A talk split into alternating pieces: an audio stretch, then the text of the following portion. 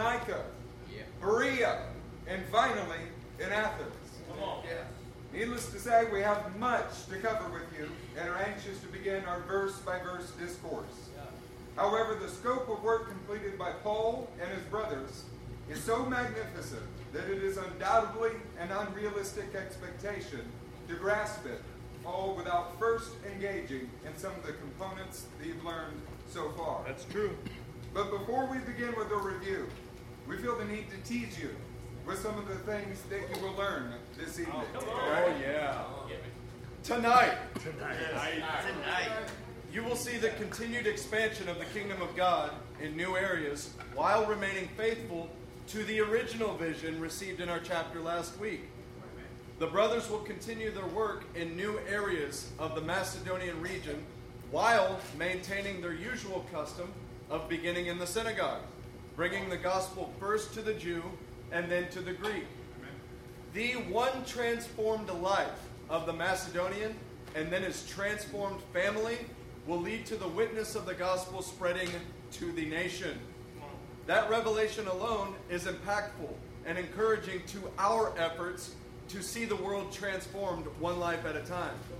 However, as you will see tonight, the work that takes place addresses more than just the salvific needs of the current generation.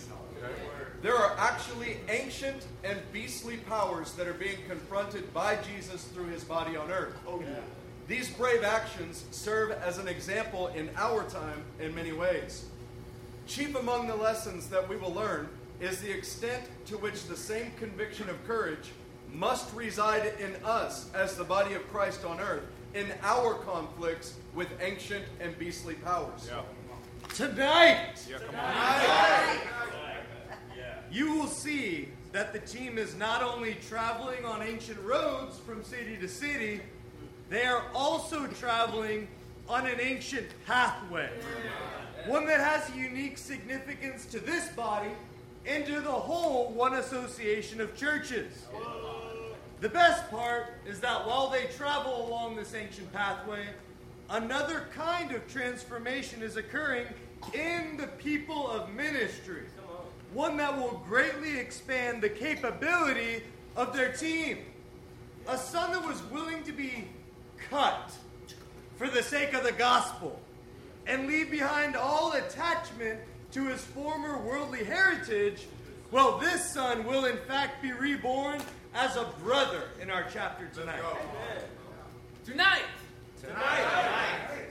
You will see what it looks like for a team to always remain in covenant, even while not in physical contact. Yeah.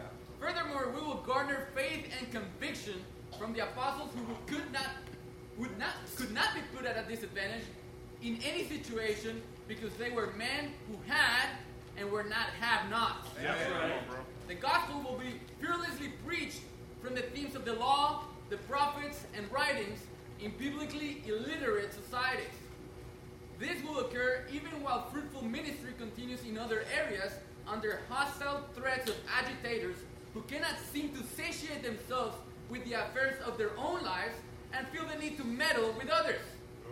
In the sovereignty of God, even the hostile agitators will serve his own purposes. Right. The people of ministry will stand under the persecution while shielding their brothers who brought them the gospel message. Oh.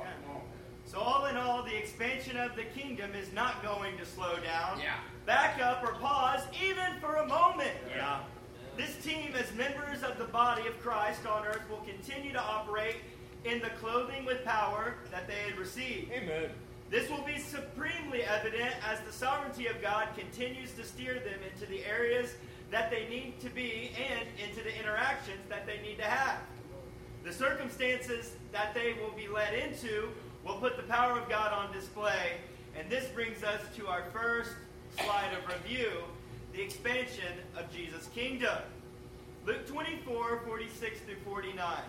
Thus it is written, that the Christ should suffer and on the third day rise from the dead, and that repentance for the forgiveness of sins should be proclaimed in his name to all nations, beginning from Jerusalem. You are all witnesses of these things. And behold, I am sending the promise of my Father upon you. but stay in the city until you are clothed with power from on high. The Holy Spirit is the clothing with power. Yeah. Yeah. That would enable believers to bring the gospel to all nations. You see that in Acts one eight. Luke was the record of all that Jesus began to do, say do, do, and teach, say teach. Teach. In other words, the actions of Jesus. The book of Acts is the record of all that Jesus began to do and teach through his body on earth as he fulfilled the Great Commission. Acts could be called the actions of Jesus through his body on earth as empowered by his Spirit. The record of Acts is the continuation of Jesus' work through his body, beginning from Jerusalem and then to the nations of the world. In our chapter tonight, we're beginning to near the western edges of the known biblical world of their time. The clothing with power, or infilling with the Spirit of Jesus, will be on full display as these Jewish men carry the gospel that begins in Jerusalem and ends in Jerusalem into dark, foreign areas of the world. Yeah.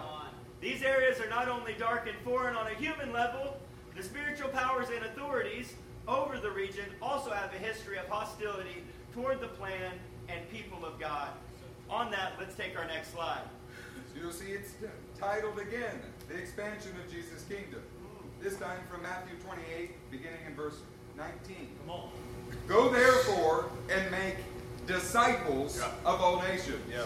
Baptizing them in the name of the Father, and of the Son, and of the Holy Spirit, teaching them to observe all that I have commanded you. And behold, I am with you always to the end of the age. So again, the Holy Spirit is the Spirit of Jesus. Amen. This is how the words of Jesus can be fulfilled. Surely I am with you always to the very end of the age. Luke was the record of all that Jesus began to do and teach. In other words, the actions of Jesus. The book of Acts is the record of all that Jesus began to do and teach through his body on earth, as he, being Jesus, fulfilled the Great Commission. Acts could be called the actions of Jesus through his body on earth as empowered by his Spirit. Yeah. Saints, in a remarkable fashion, Jesus will be on display as being with his body on earth to the end of the age tonight. As this team continues to make disciples of all nations, it is proven time and time again that it is, in fact, actually Jesus in them that is fulfilling the Great Commission. Amen. The circumstances are not going to get more familiar or grow easier in any way. However, the man that is filled with the Spirit of Jesus is not alone in any situation. Yeah. Yeah. And he is never at a disadvantage. That's right. The effects of the body of Christ on earth will be shown to be so powerful that their detractors will even go so far as to accuse them of turning the world upside down. Hallelujah! The kingship of the resurrected Son of David will be recognized by nations ever further from the heartland of Israel as they learn to call on the God of Israel. Yeah. Our next slide puts the major objective of the book of Acts very clearly. It's entitled The Kingdom of God. In Acts chapter one, in the very beginning, it says, until the day when he was taken up after he had given commands through the Holy Spirit to the apostles whom he had chosen, he presented himself alive to them after his suffering by many proofs, appearing to them during forty days and speaking about the kingdom of God. Our last chapter of Acts, in verse twenty-eight, Uh, chapter twenty-eight and verse thirty, says he lived there two whole years at his own expense and welcomed all who came to him, proclaiming the kingdom of God and teaching about the Lord Jesus Christ with all boldness and without hindrance. Church, as we told you in our overview, the subject matter of the book of Acts is the expansion of the kingdom of God through his body on earth. Right. Tonight, you're going to see this expansion process reach new heights, and the body of Christ will be put on display as they exemplify the deeds and teachings of Jesus. The kingdom of God is going to directly challenge every pre-existing stronghold of sinful behaviors, yeah. pagan religions, and spiritual powers, showing Jesus to be the rightful king of all nations. Hallelujah. Next, we'd like to summarize a few of the catalyst events. Those catalyst events have brought us all the way to our point tonight. Check out our next slide together. The death of Stephen was a catalyst event. Yeah.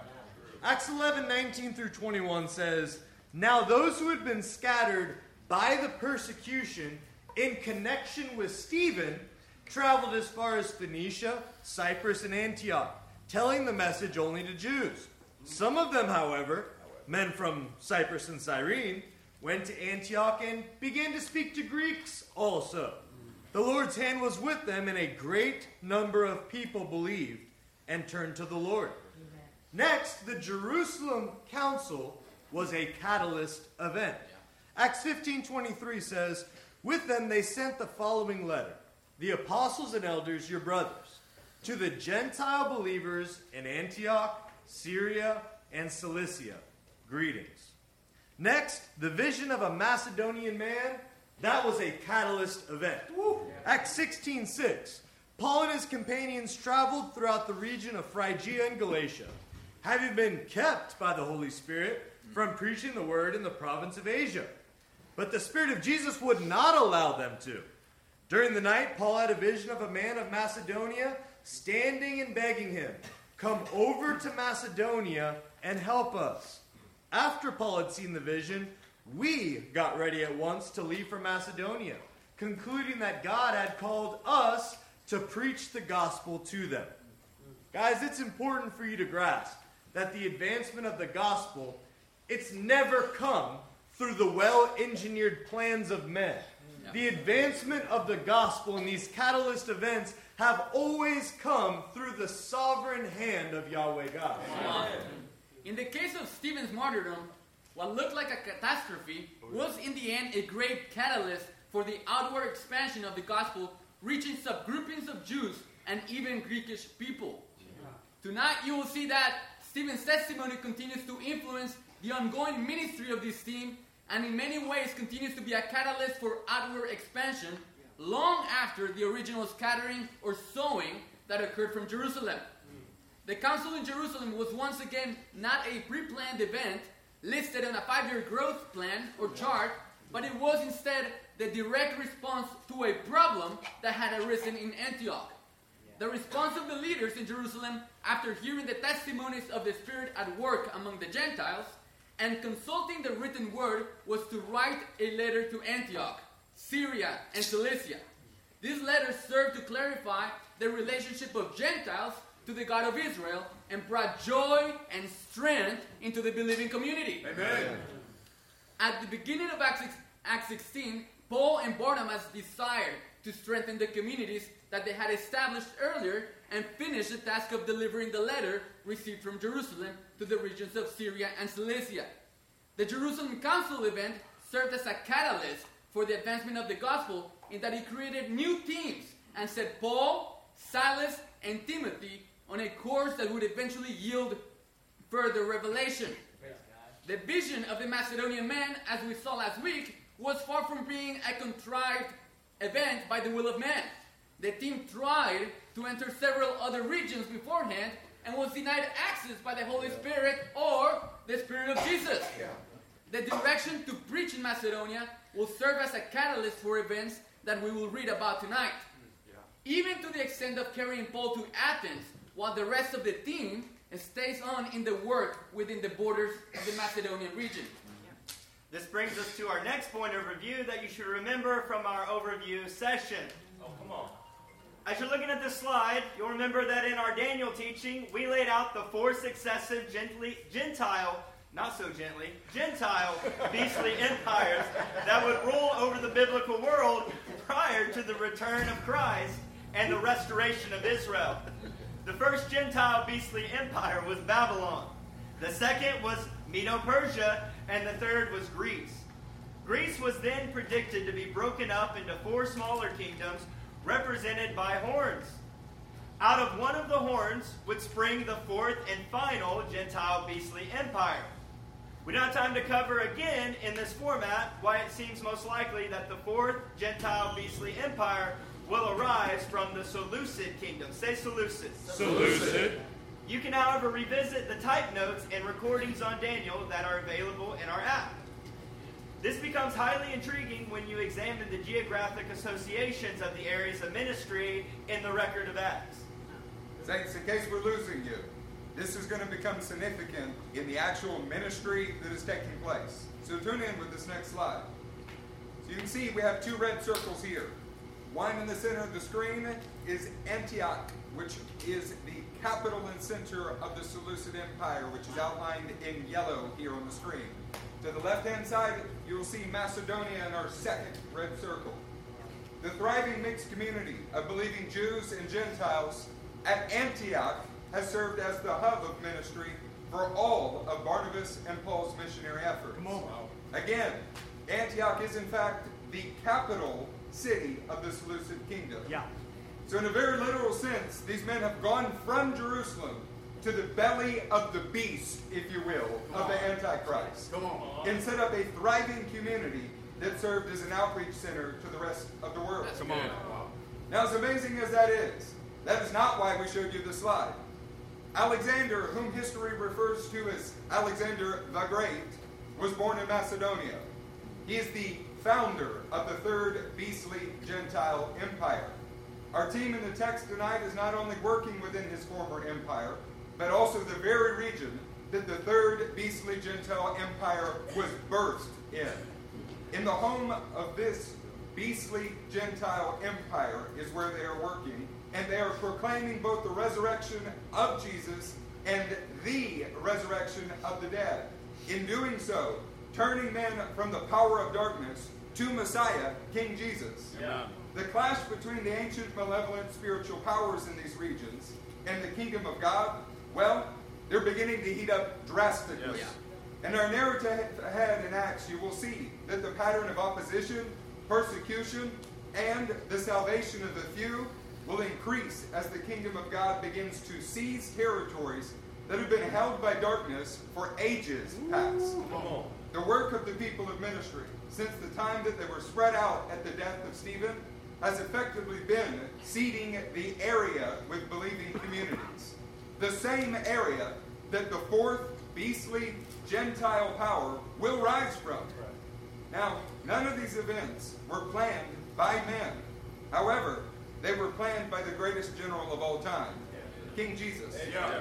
So for our last point of review, we're going to revisit another slide from our overview of the book of Acts. We have the intentional symmetry between Jews and Gentiles. So we have Peter's ministry on the left, Paul's ministry to the right. In Peter's ministry in Acts three, he healed a man lame from birth. Paul does the same thing in Acts fourteen. He heals a man lame from birth. In Acts five, Peter's shadow heals people. We have a miraculous event, the same in Paul's life, where pieces of cloth came, coming from him healed people in Acts nineteen. In Acts five, Peter's success caused Jewish jealousy. In Acts thirteen, Paul's success caused Jewish jealousy. Yep. In Acts eight, Peter deals with a with Simon, a sorcerer. In Acts thirteen, Paul deals with Bar-Jesus, a sorcerer. In Acts nine, Peter raised Dorcas to life. And in Acts twenty, Paul raised Eutychus to life. The book of Acts displays a consistent symmetry of ministry in Jerusalem, Judea, Samaria, and the regions beyond. This is precisely because it is, in fact, one kingdom with one spirit and one king. Yeah. The message of the gospel is, and always will be, Israeli.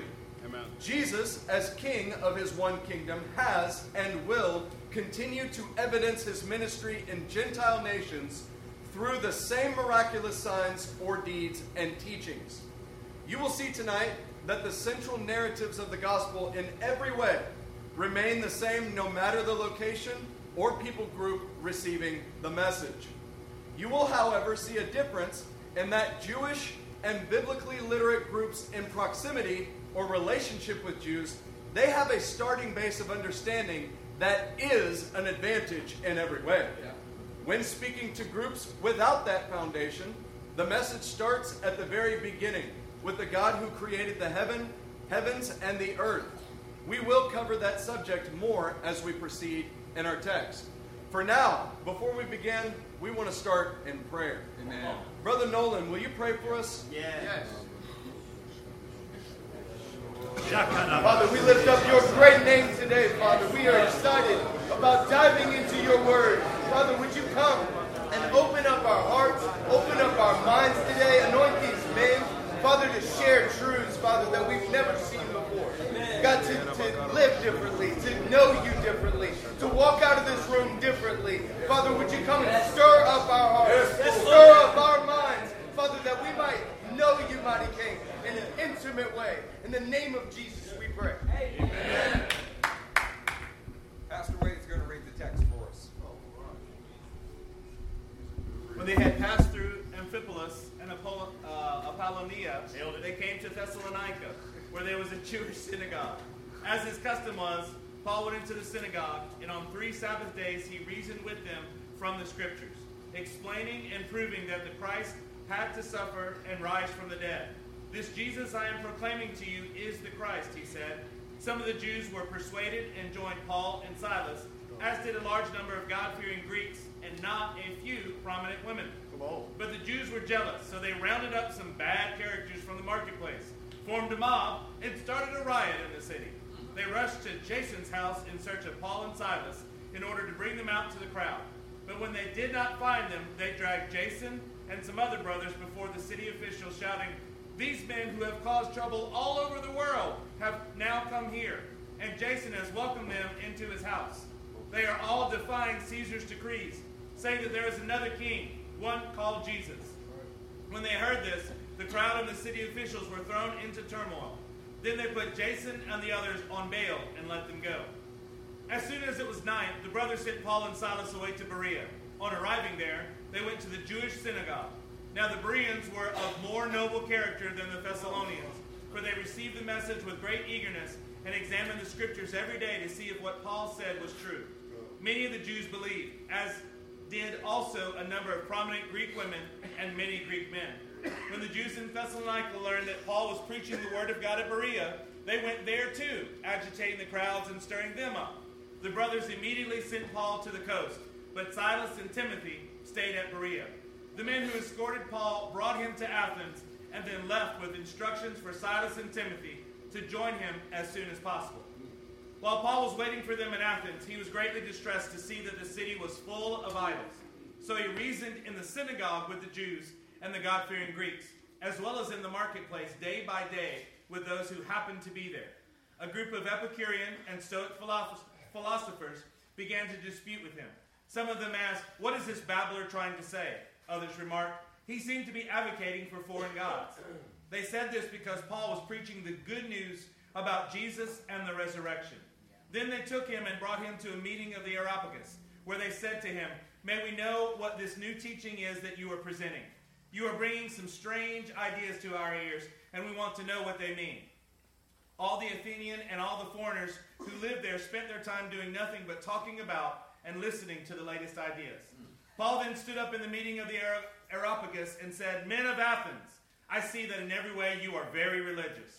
For as I walked around and looked carefully at your objects of worship, I even found an altar with this inscription, 'To an unknown God.' Now what you worship is something unknown, I am going to proclaim to you. The God who made the world and everything in it is the Lord of heaven and earth, and does not live in temples built by hands. And he is not served by human hands as if he needed anything, because he himself gives life, gives all men life and breath and everything else. From one man he made every nation of men, that they should inhabit the whole earth.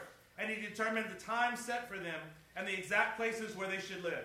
God did this so that men would seek him and perhaps reach out for him and find him, though he is not far from each one of us. For in him we live and move and have our being. As some of your own poets have said, we are his offspring. Therefore, since we are God's offspring, we should not think that the divine being is like gold or silver or stone, an image made by man's design and skill. In the past, God overlooked such ignorance, but now he commands all people everywhere to repent. For he has set a day when he will judge the world with justice by the man he has appointed. He has given proof of this to all men by raising him from the dead." When they heard about the resurrection of the dead, some of them sneered, but others said, "We want to hear you again on this subject." At that, Paul left the council. A few men became followers of Paul and believed. Among them was Dionysius, a member of the Areopagus, also a woman named Damaris, and a number of others. Wow. thirty-four verses. When you guys read chapter seventeen, did you notice how busy it was? Yes. The Spirit of Jesus through the body of Jesus on the earth has been busy in these thirty-four verses. We're going to help you guys from the very onset of our study together with maps and details and all kinds of things that are going to put this chapter in perspective. So that being said, chapter seventeen, verses one through two, please, Lintonius. When they had passed through Amphipolis and Apollonia, they came to Thessalonica, where, where there was a Jewish synagogue. As his custom was, Paul went into the synagogue, and there on three de- on three Sabbath days he reasoned with them from the Scriptures. Okay, so we're going to begin with our map so that we can gain some scope together of the areas being discussed in these verses. Do you guys see the map up there? Yeah. Yeah. I want to direct you to the northwest quadrant of that map. Do you see the red line that goes horizontally across? Yes. That is going to be very important. If you look at the bottom left side of the screen, you can see that that red line signifies the route of the Via Ignatia, oh, wow. the Ignatian right. way. Guys, last session we were in the city of Philippi.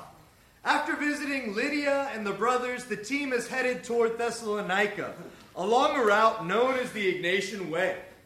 This way is an ancient route that is roughly seven hundred miles long. seven hundred miles! And it winds from the Bosphorus Strait all the way to Dir- Dyrrhachium, or present-day Albania, on the Adriatic Sea. You guys are looking at that red line. That's the way that we're speaking of. This is relevant because it forms the land route between the Middle East and the peninsula of the Balkans. It served as the route for armies at various times that would change the world as we know it today. Yeah. Among our brothers in the One Association churches, we have received revelation about our King forming a similar connection along many of these same areas. But this time, instead of bringing armies of Rome into Turkey and the rest of the Middle East, it will serve to bring armies of the kingdom of God straight into the Middle East and eventually all the way back to Jerusalem. Amen. So, reading the chapter tonight, in verse one, you may have noticed that Paul did not stop at Amphipolis or Apollonia. We can say for sure why he did not stop at those cities, but a likely contributing factor may have been his continued practice of Torah observance. Oh. Luke makes it clear that they did stop in Thessalonica, where there was a Jewish synagogue. Interesting. Possibly in contrast to the previous two cities.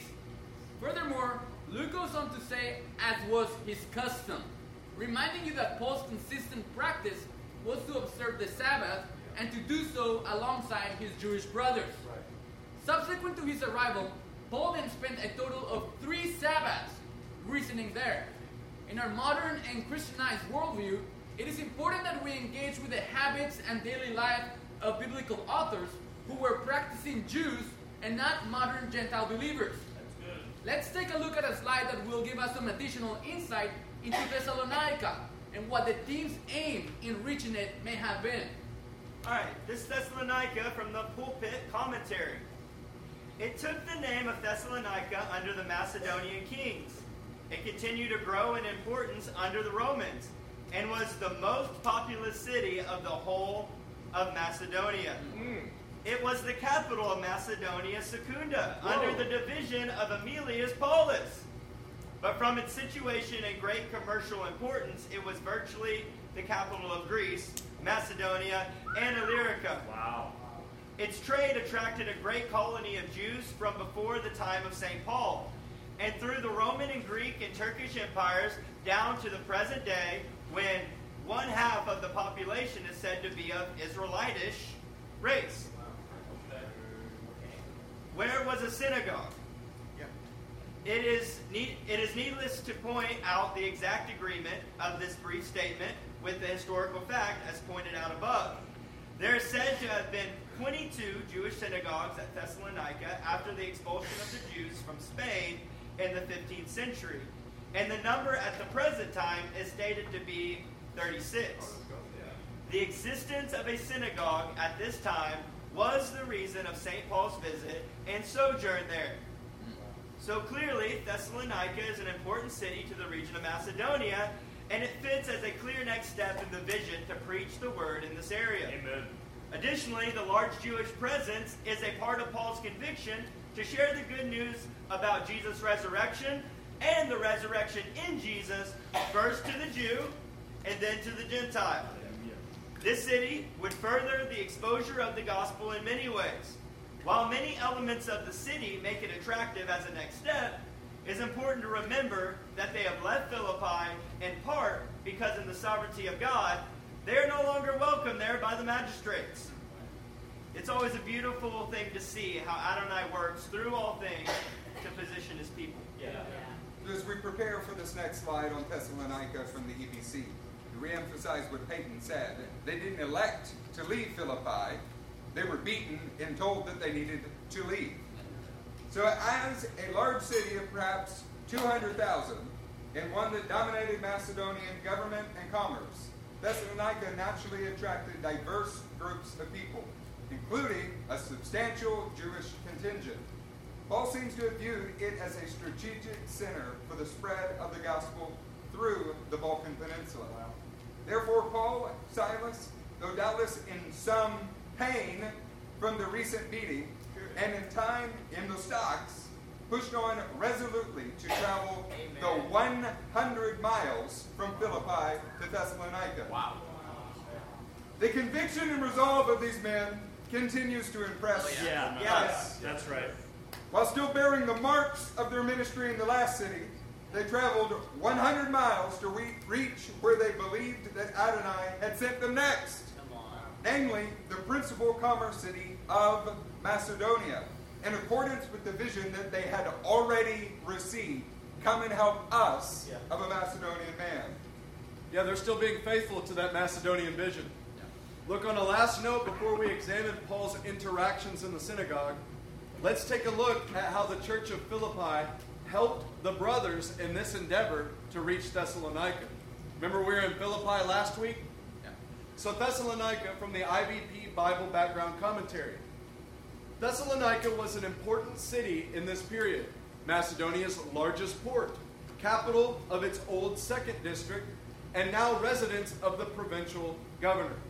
Thessalonica's non-Greek religious importations included not only Judaism, but the Egyptian cult of Serapis and Isis. Paul had to be there long enough to receive support from Philippi. And you can read about that in Philippians four fifteen through sixteen. About one hundred miles away. Until then, his occupation, which would allow him to set up shop in the Agora, must have supported him. So clearly, there is a multiplicity of reasons that the brothers traveled to Thessalonica. Not the least of which being that it is a major city within the region of Macedonia that they had received a vision from God about. It is beautiful to note that the account of Philippians four lets us know that the believers in Philippi sacrificed to support the brothers in the work as they went on. Amen. In fact, let's read that together. Philippians four, fourteen through sixteen. Yet it was kind of you to share my trouble. And you, Philippians, yourselves know that in the beginning of the gospel, when I left Macedonia, no church entered into partnership with me in giving and receiving, except you only. Even in Thessalonica, you sent me help for my needs once and again. The consistent testimony in the book of Acts is that the believers shared what they had with one another in their local community. We read about that in Acts two, three, and four a bunch. Furthermore, between local communities, they sacrificially gave to support one another. Antioch had taken up an offering to help Jerusalem during a famine. We read about that in Acts eleven and twelve. Then in Acts fifteen, Jerusalem sent two outstanding men in addition to the letter. in an effort to aid the believing community in any way possible as they confronted the challenges that were posed to them. Then Antioch sent not just Paul, but Paul and Silas to continue the mission of delivering the letter from Jerusalem and expanding into brand new territories. This truly is an example of what it should look like to be one church that is in many localities. Yeah. Now, as we enter the ministry in Thessalonica, you guys remember that it was the sacrifice of the Philippians that made this ministry possible. We're going to get a running start. We're going to reread verse two, and we're going to go all the way through verse four. As his custom was, Paul went into the synagogue, and on three Sabbath days he reasoned with, with them from the Scriptures, explaining and proving that the Christ had suffered, had to suffer, and rise from the dead. This Jesus I am proclaiming to you is the Christ, he said. Some of the Jews were persuaded and joined Paul and Silas, as did a large number of God-fearing Greeks, and not a few prominent women. That's right. Come on, so immediately upon his arrival, and probably still bruised, Paul is discoursing with his Jewish brothers from the Scripture regarding the nature of the Messiah's death and resurrection. The reliance on the Scripture is a theme in the book of Acts that we would all do well to notice, and even more importantly, to emulate. Amen. In the coming verses, you will see that even when Paul is in biblically illiterate societies, every statement that he makes is firmly rooted in the themes of the Torah, the Nevi'im, and the Ketuvim. Good word. Let's take a look at a slide on the normal format for reasoning through a new idea when in a synagogue. Oh, let's go. This slide is from the Jewish New Testament commentary entitled, He Reasoned With Them Through Scriptures. That is, he gave them derashot, or literally lectured to them. A derash or a derashah is literally a searching. The word denotes a sermon, exegesis, exposition, or homiletical interpretation of a text. Let's go. The word midrash is related. Ooh. The normal form of the uh, for a derash in the midrashic period was first an introduction consisting of a biblical verse with illustrations and parables leading up to second, the particular text to be explained, now expanded by stories, allegories, and association with other texts. Then third, a conclusion, consisting of exhortations and words of comfort, and ending with the Kaddish prayer. Get it? Wow. That Shaul, frequently used Talmudic and Midrashic thought patterns, is illustrated by those references. So in many of Paul's epistles, it is plainly evident that he's quoting from the Torah, the Nevi'im, and the Ketuvim with frequency, as he supports any practice in the church. Oh, yeah. When you're envisioning the verses in our text tonight, you should imagine fervent discussions about Scripture itself, and not like mere discussions based on logic or ideology. Yeah. This pattern is demonstrated by Jesus in Luke twenty-four twenty-seven, as well as many other passages, and Paul is continuing in that same pattern. So, in our own reasoning, the Scripture itself must at all times be upheld as the foremost authority. Amen. Amen. This is it, this is true in our presentation of the gospel, as well as in our own decision-making apparatus. Amen. Before we continue to the next verses, it is worth taking a moment to consider those who were won over by engaging with the Scriptures. Yeah. Let's take our next slide. Let's talk about those who believed in Thessalonica. Oh, the passage says, some Jews or certain Jews believed, a large number or a great multitude of Greeks, and not a few prominent women. Oh, yeah. yeah. We're about to progress in our verses, and in many ways see terrible conduct on the part of many of the Jews in Thessalonica. Mm-hmm. However, the majority response was not universally true. Amen. Some of the Jews did believe. Amen. Amen. Now, how many some is, is unclear. But we know that a community grew and existed here for Paul, Silas, and Timothy to write to, right? Yeah. yeah. In addition to the Jews who believed, a large number of God-fearing Greeks and prominent women believed. This city will grow into another thriving community alongside Philippi, making up a network of local communities that are one church. Come on. Come on. Let's take verse five. But the Jews were jealous, So they rounded up some bad characters from the marketplace, formed a mob, and started a riot in the city. They rushed to Jason's house in search of Paul and Silas in order to bring them out of the crowd. They went to the bad character store and bought a few to help out. Look, once again, it's worth pointing out that the Jews does not mean all the Jews. Right. In this case, it seems to mean the majority of the Jewish community. As we noted earlier, there was a minority of some Jews as well as many Gentiles in Thessalonica that did believe and were of noble character. Yeah. So let's take a quick passage from First Thessalonians and then one from Second Thessalonians that comment on the believing community at Thessalonica. First Thessalonians one, six through ten. Paul writing to the Thessalonians, "And you became imitators of us and of the Lord.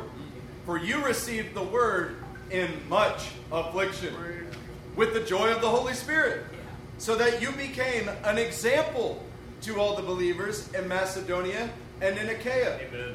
"For not only has the word of the Lord sounded forth from you in Macedonia and Achaia, but your faith in God has gone forth everywhere, so that we need not say anything. Oh, wow. For they themselves report concerning us the kind of reception we had among you, and how you turned to God from idols to serve the living and true God." Did yeah. you catch that? I did catch it. Turn to God from yeah.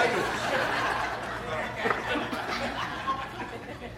Verse ten, "And to wait for his Son from heaven, whom he raised from the dead, Jesus who delivers us from the wrath to come." Yeah.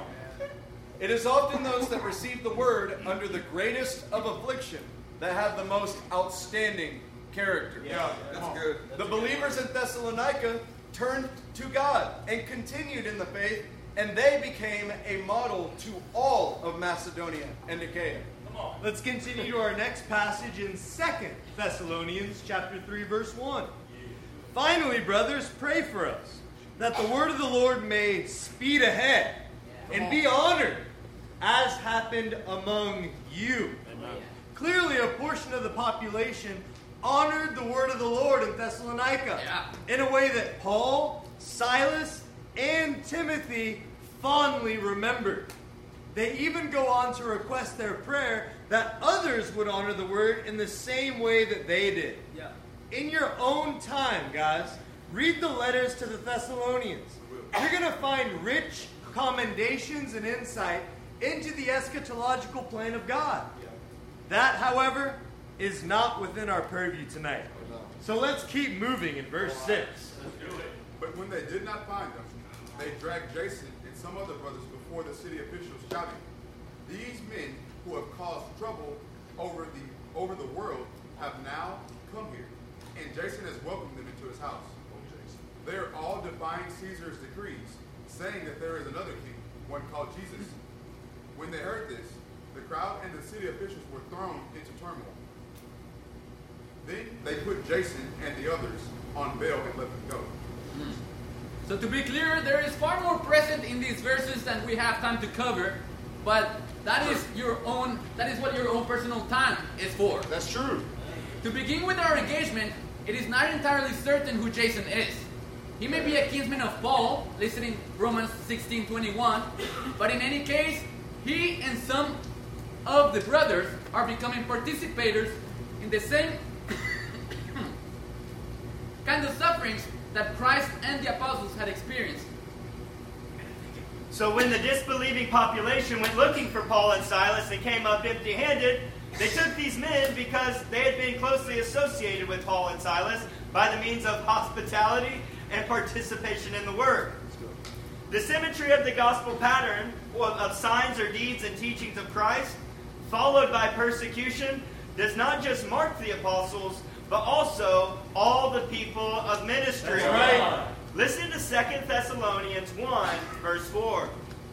"Therefore, we ourselves boast about you in the churches of God for your steadfastness and faith in all your persecutions and in the afflictions that you are enduring." Woo. Both at the onset of ministry here in our verses and in the years to come, The people of ministry in Thessalonica set an example in what it looks like to endure afflictions for the sake of Christ. So let's start to take a look at the accusations that were leveled against them, because they're great, frankly. They are. Yeah. You see, we titled the slide, Guilty as Charged. Yeah. So in Acts seventeen, verse six, in the E S V, when they could not find them, they dragged Jason and some of the brothers before the city authorities, shouting, "These men who have turned the world upside down yeah. have come here also." Yeah. Yeah. And then in verse seven, and Jason received them, and they are all acting against the decrees of Caesar, saying that there is another king, Jesus. Yeah, yeah. Look, the beauty of these demonically motivated statements could not be understated, as strange as that sounds. Yeah. The statement that they have turned the world upside down could not be any higher praise. Yeah. Yeah. And they definitely are proclaiming that there is another king, King Jesus. Yeah. Yeah. Who is the Messiah. Yeah. The beauty of the scenario gets even better when you remember that the statement is not applied to the apostles at all. These men and they all is in reference to the people of ministry in Thessalonica. Our hope is that every man in this room, by the end of your life, could be considered guilty as charged. Amen. In regard to these accusations. That's right. This evening, we've elected not to emphasize the reasons why we could not be charged with these accusations. Yeah. I want to tell you plainly, this is not because we desire to spare you, or that we were just moved with compassion. It is simply because we, right. meaning us, yeah. couldn't be found guilty of these accusations like these men either. But instead of wallowing in our mistakes or missed opportunities, how about we all, yeah. as the people of ministry, Come on. Yeah. focus on living a life so loud in our action yeah. and Come teaching on.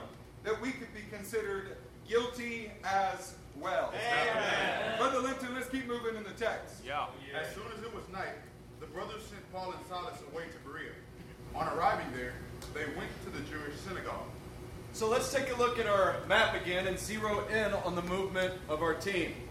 So what we've seen so far from last week, we've moved from Philippi to Amphipolis in our chapter tonight, Apollonia, Thessalonica, and now circled Berea. Mm. You see how they're moving along the Ignatian way, yep. ministering?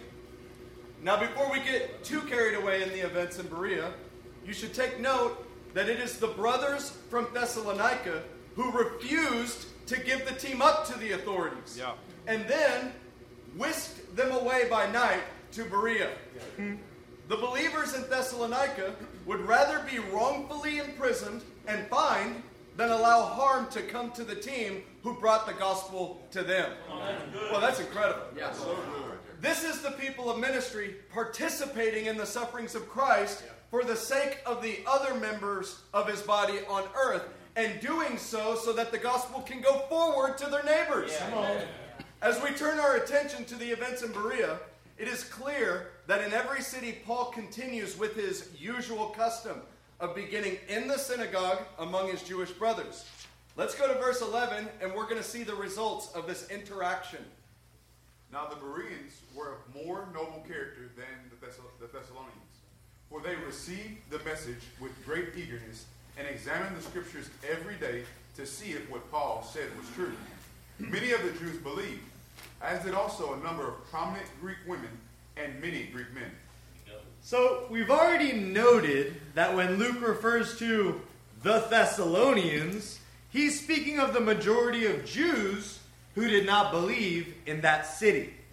There were, however, faithful brothers from Thessalonica who did believe, yeah. praise God, and nobly received the word, going so far as to protect the team who brought them the gospel. Amen. Having said that, Luke's description of the Jews at Berea, whew, yeah. come on now, it's profoundly beautiful. Yeah. It's also unique in the record of Acts. There are many observations that one could make about the interactions in Berea, but for now, we're going to narrow it down to just three observations. Let's take our next slide. Let's take it. Those who believed in Berea. Many of the Jews believed. A number of prominent Greek women and also many Greek men. So the success in Berea is incredible, and it's quite possibly the best reception of the gospel that we have recorded in the missionary journeys of Acts. Many of the Jews, a number of prominent Greek women and men, all believed the word in Berea. It is necessary that we hold this kind of supernatural testimonies in our hearts and minds. Yeah. Facing rejection in your first, second, third, or fourth attempt to accomplish God's will at no point in time should diminish your hope of supernatural change oh, in the next attempt. Oh, yeah.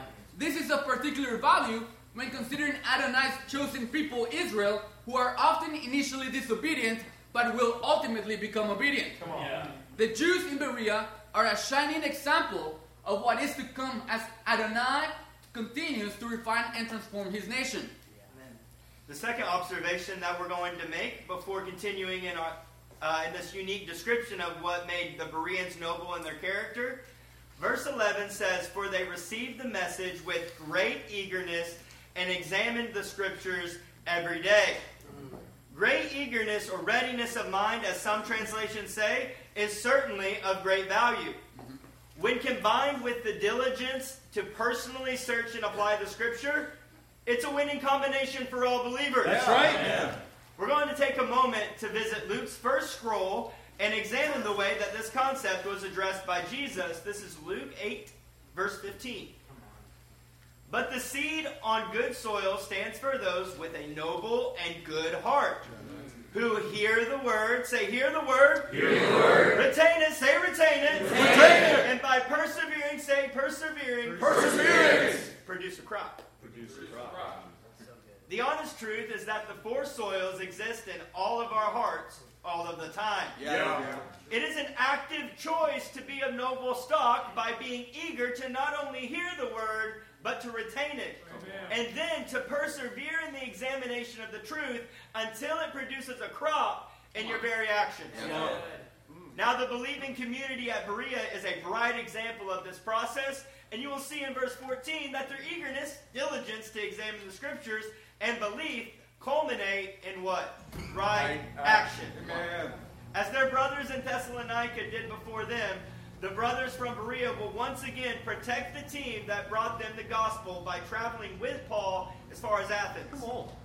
While we are tempted to go into a long scripture chain on the subject of being eager to receive the word, yeah. diligent in examining it, and perseverant until completing the process oh, of actions, yeah. the reality is that we don't just have time for that. Oh, and we want to give you the opportunity to study it out in your own homes. Amen. So instead, we're going to just suggest that you read Second Corinthians eight and Matthew thirteen in your own time. Are you ready for the third yes. and final observation? Yeah.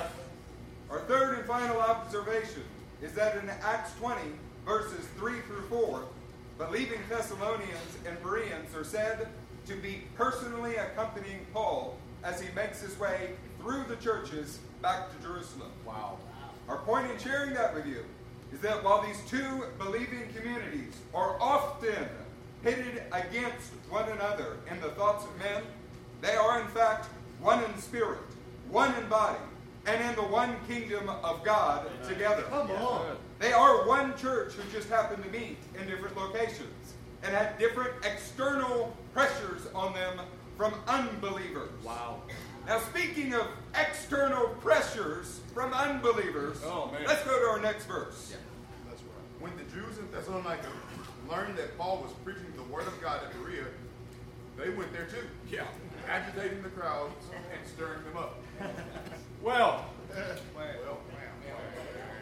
with repetition, we have pointed out to you in each successive chapter that the term "the Jews" does not refer to all Jews.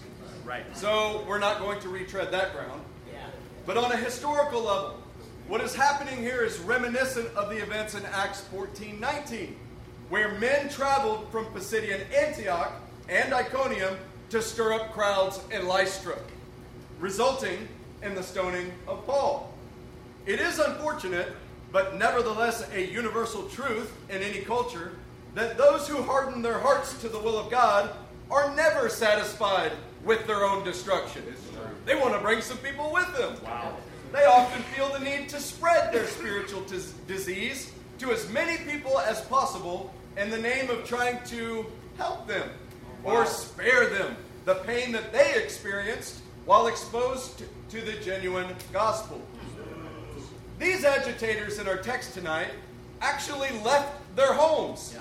They left their businesses wow. and their own affairs wow. to journey to another city one hundred miles away, further, just to stir up trouble.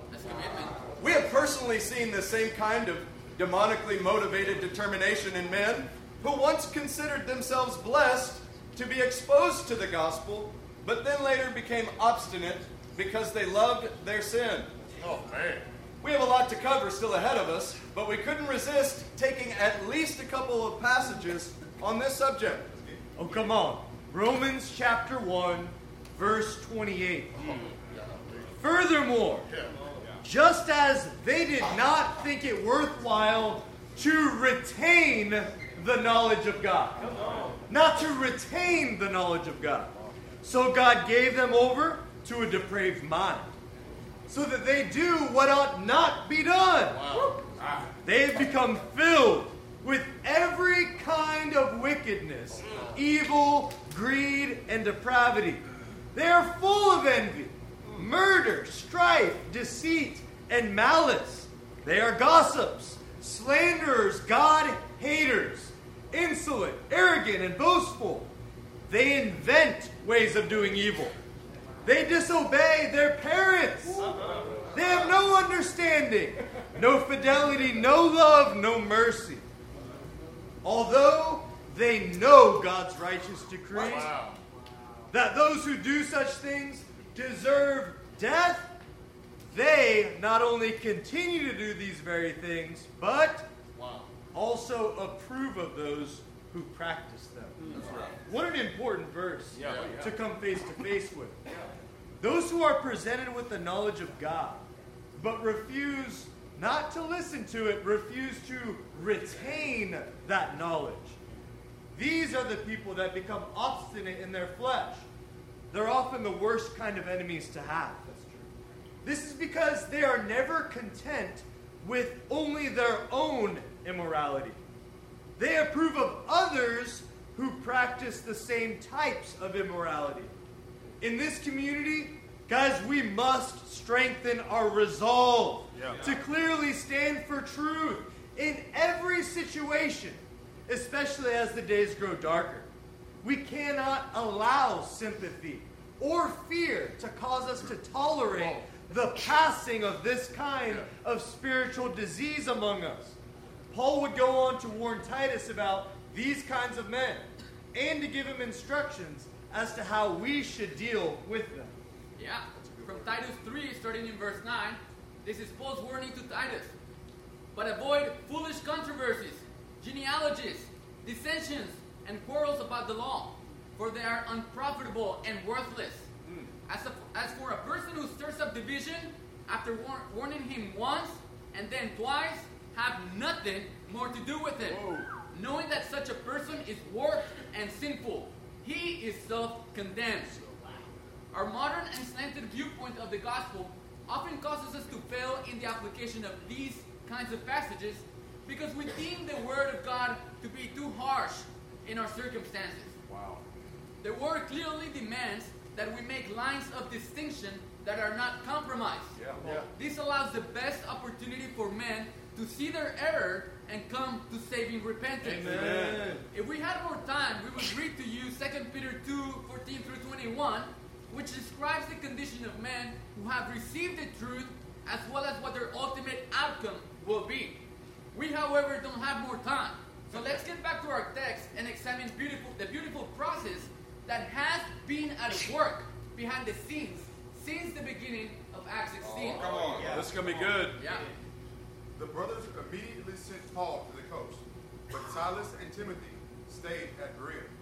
The men who escorted Paul brought him to Athens, and then left with instructions for Silas and Timothy to join him as soon as possible. Okay, so before we cover the geography and the extraordinary events ahead of us, we have to comment on who just appeared. What's his name? Timothy. Timothy. Thank you. Many have spent hours speculating as to Timothy's role during the events that have just taken place. What is clear is that a process has taken place inside of Timothy during this time. Take a look at this slide with us. The development of Timothy. Mm. So in Acts sixteen, one through three says he came to Derbe and then to Lystra, where a disciple named Timothy lived. Where a what? Disciple. Disciple. A disciple. Disciple. Paul wanted to take him along on the journey, so he circumcised him. And let's talk about what happened after that. They experienced the steering of Jesus' Spirit, the vision of the Macedonian man, the events of Philippi, like Lydia, the slave girl, the flogging, and finding the Macedonian man. Come on. Then they went to Thessalonica, where he saw the presentation of the word and persecution of the people in ministry, and then to Berea, where there was great reception of the word. Now we want you to look at Acts seventeen, verse fourteen. The brothers immediately sent Paul to the coast. Wait, the what? The brothers. The brothers. The brothers. The brothers. But Silas and Timothy stayed at Berea. Wow. So Timothy joined in chapter sixteen as a disciple, and then is not mentioned again until he is presented as a fully capable brother and partner in the work oh, alongside on. Silas. Oh, come on. Yeah. This is a vivid display of the process of discipleship. Men who are taken in like sons, included in your life, transparently seeing the process of ministry, and then being elevated as equal brothers. Good. Timothy was advantaged by each of the events that occurred between Acts sixteen and Acts seventeen, verse fourteen, including the times that the team was wrong about where they should be and had to be redirected by the Holy Spirit or the Spirit of Jesus. All of this has culminated in a man that is fit for ministry and is standing side by side with Silas while in the face of opposition. Okay. Look, these things are fun, and we're teaching and sharing with you as well as everyone else that is listening. There's like five of you that grasped how good that was, and it's because you've labored to make sons into equal brothers. Yeah. For the rest of you who are thinking about it theoretically, this is gold. You will see in our coming chapters that the brotherhood of Timothy, in many ways, well, it's going to expand the capabilities of this team, as they will be able to rotate, supporting one another, and completing the work Come in multiple on. areas. That's good. Although they are temporarily physically separated, they remain in connection and on task yeah. in the work. Yeah. Silas yeah. and Timothy, they will finish establishing the believing community in Macedonia, mm. which, remember, is the birthplace of the third beastly yeah. Gentile empire. They will do this while Paul travels further on into the region of Achaia. This will bring Paul into direct conflict with more ancient malevolent powers. Wow. Let's pick up in sixteen. While Paul was waiting for them in Athens, he was greatly distressed to see that the city was full of idols. All right, let's take a look at our map again as we see Paul's route before we get to where everybody's been wanting to get to. Everybody loves Paul in Athens. So let's take a look at where Paul is. While the brothers stay in Berea, Paul goes on to Athens, and this is where he begins his ministry. Since landing in Philippi, the team has been traveling along or near the Ignatian Way. Mm-hmm. Athens, however, is some distance to the south yeah. and is within the region known as Achaia. So let's take our next slide and start to gather some background on Athens, where Paul is. Check out this next slide with us. The glory of Greece in the fifth and fourth centuries B C was fading in Paul's day, and even Athens, the proud center of Hellenism, proud. was past its bloom. Even so, it was still a vital cultural center with a world-famous university. It's a glorified college town. Many of its famous buildings were built during the days of its leader, Pericles. Beautiful as were the architecture and art forms, Paul could not enjoy them because he was greatly distressed to see that the city was full of idols. The art of Athens was a reflection of its worship. The intellectual capital of the world was producing idolatry. We will begin to unpack Paul's inability to enjoy the art of Athens, but we'll do it later. For now, just take note that this city served as the university center for the entire region. In other words, Athens is that college campus environment of the area. Let's take our next slide on Athens and discover some more. This is background on Athens, part two. Intellectually and culturally, Athens retained its superiority for centuries, with such philosophers as Socrates, Plato, Aristotle, Epicurus, and Zeno, yeah. living and teaching there. In three thirty-eight B C, Philip the Second of Macedonia conquered Athens, but the conquest only served to spread Athenian culture and learning into Asia and Egypt through his son Alexander the Great. The Romans conquered Athens in one forty-six B C. They were lovers of everything Greek, and under their rule, Athens continued as the intellectual and cultural center of the world. Oh, wow. Its temples and statuary were related to the worship of the Greek pantheon, and its culture was pagan. So Paul, with his Jewish abhorrence of idolatry, yeah. could not but find the culture of Athens spiritually repulsive. Yep. Yeah. Most Western Bible teachers are enthused at the opportunity to cover the history of Athens because of its relationship to our modern societies. Yeah. Well. Yeah. There you go. Well, we, on the other hand, do not share the appreciation for Greek culture. Yeah. The reason that we are taking the time to bring you through this history lesson is so that you understand the spiritual background of the city. Athens rose to international fame because of its relationship to the Macedonian kings, particularly Alexander the Great, who is the founder of the Third Beastly Gentile Empire. When you picture Athens, you need to picture an idolatrous university city, proud of its renown as the intellectual and cultural center of the world, with a dark and beastly spiritual power over the entire city. Mm. Wow. Yeah, so now let's address why Paul could not enjoy the art of Athens. It says he was greatly distressed. Yep. Now this Greek word is thirty-nine forty-seven, paroxune. It means to sharpen, incite, irritate, to sharpen the mind, temper, or courage of someone, to incite or to impel, indignation, synonyms like to provoke to wrath or anger, or provoke to jealousy. So in layman's term, Paul was brought to the edge or was pushed too far yeah. by the rampant and abhorrent idolatry in Athens. In our previous session, we have already discussed how Adonai used Paul's annoyance or anger with the demonic presence in the slave girl to place him perfectly in his will.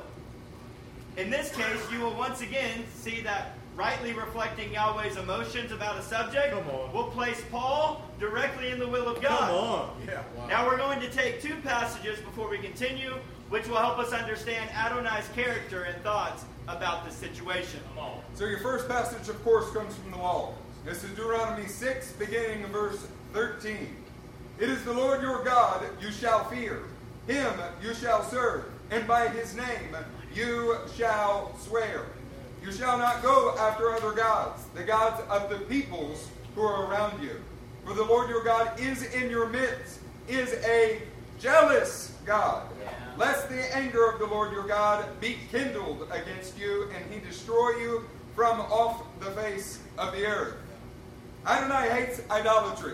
Yeah. Clearly, yeah. this passage paints that picture. Yeah. He hates idolatry because he is the only and true God yeah. who deserves the worship of the nations. Yeah. But moreover, idolatry is the enslavement to the corrupt spiritual powers of this world wow. that masquerade as true gods. Come on. With his people Israel, he made it clear from the beginning that they were to serve and worship him alone. That's right. This was to produce life in them and keep them free of spiritual slavery after he had physically brought them out of Egypt. We will discuss this further in our narrative, but the whole earth is God's creation and inheritance, and he is concerned with the spiritual condition of slavery that the nations of the world live in, and he wants them to be free. So let's take one more from the prophets and then continue. All right, this is Isaiah fifty-nine, fourteen through seventeen. And as you're listening to this, you ought to have your spirit being provoked just like Paul had his spirit being come provoked. On, come on. Justice is turned back, and righteousness stands far away. For truth has stumbled in the public squares, and uprightness cannot enter. Truth is lacking, and he who departs from evil make him, makes himself a prey. The Lord saw it, and it displeased him that there was no justice. He saw that there was no man, and wondered that there was no one to intercede. Oh, come on. Then his own arm brought yeah. him salvation, yeah. and his righteousness upheld him. Yeah. He put on righteousness as a breastplate and a helmet of salvation on his head. He put on garments of vengeance for clothing and wrapped himself in zeal as a cloak. That's good. You see, Adonai has say, seen fit to send his son into the world precisely because of the desperate need that his people Israel have for justice, an intercessor, and salvation. If Israel is in desperate need of these things, yeah. well then how much more so the rest yeah. of the world that has been brought, but that has been without his word. That's right. Paul, as the body of Christ on earth and a representative of the Jewish Messiah, has been divinely brought to this place to be the appearance of Yahweh's salvation. Ooh. It is Jesus, through the medium of his spirit inside of Paul, that has appeared to bring freedom from slavery in Athens. And what you're seeing is the spirit of Jesus inside Paul in contention with Paul. The powers of darkness Come in Athens. Come on. Guys, we're going to get to Paul's coming discourse very soon. A discourse that happens thematically to center around creation, fall, redemption, and restoration. But you, you guys are going to see that Paul's background as a diaspora Jew is actually going to aid him in that he is familiar with Greco-Roman culture and teaching. However, Paul is not enjoying his tour of Athens. That's true simply because Adonai is not enjoying the current condition of spiritual slavery that was present in Athens Come on, either. Man. Come on. On a, on a very personal level, this makes us cringe when we consider the idolatry that remains all around us under different names that we are not moved by in the very slightest. Yeah, wow. So true. We should all endeavor to have our own emotions, our own thoughts and convictions transformed by the retention of the Word of God. Yeah. So that they actually reflect Adonai in the same way that we're reading that Paul's did tonight. Wow. Verse seventeen. So he reasoned in the synagogue with the Jews and the God-fearing Greeks, as well as in the marketplace day by day with those who happened to be there. So you know, Paul's custom is Torah observance. Synagogue attendance and going first to the Jew and then to the Gentile. Amen. These habits do not bend or shift in any city that he is in. Once again, you will see that Adonai uses Paul's usual customs and habits to place him in the center of his will. Amen. You may have noticed that Paul was not confined to speaking in the synagogue alone in this verse. Yeah. So let's talk about the open area known as the agora. Yeah. That is a picture. This is a modern-day picture of the area that the Agora once was set up and that Paul would have been teaching in. Let's take our next slide and pick up some of the setting that Paul is standing in. All right, the Agora in Athens. Lying right beneath the northern slope of the Acropolis is the ancient Athenian Agora. Walking through the Agora takes the visitor back through the place where Athens' mighty heart once beat. Literally meaning marketplace, the Agora was the economic center where the wealth, reach, and influence of classical Athens was visible by the wide range of goods shipped in from the nearby ports of Piraeus, which ranged from wheat produced on the shores of the Black Sea to precious dyes from the Levant. But what marked the Agora with everlasting glory was the other commodity traded and peddled daily, ideas. Wow. The Agora was the meeting grounds and hangout spot for ancient Athenians, where members of elected democracy assembled to discuss affairs of state, Noblemen came to conduct business. Ordinary citizens got together to meet up with friends and watch performers, and where the famed philosophers doused their listeners with wisdom or rubbish. So once again, when envisioning the setting, you need to picture an idolatrous Ivy League school with a hangout area in which students, professors, as well as the occasional politi- politician yeah. may be found talking and professing their ideology. Wow. Remember, the city was proud of its renown as the intellectual and cultural center of the world and was ruled by a dark and beastly spiritual power. Yeah. Unfortunately, much of the average Christian's life is spent trying to fit in with these idolatrous culture around them or trying to avoid it altogether. Yeah. Paul demonstrably does neither. Come on. He's found in the most public areas of places, engaging with whomever, whomever wants to hear what he has to say yeah. about the kingdom of God. Amen. This is an example of what it looks like for the believer to actively clash with Come the on. powers of darkness and advance the kingdom of God. Yes.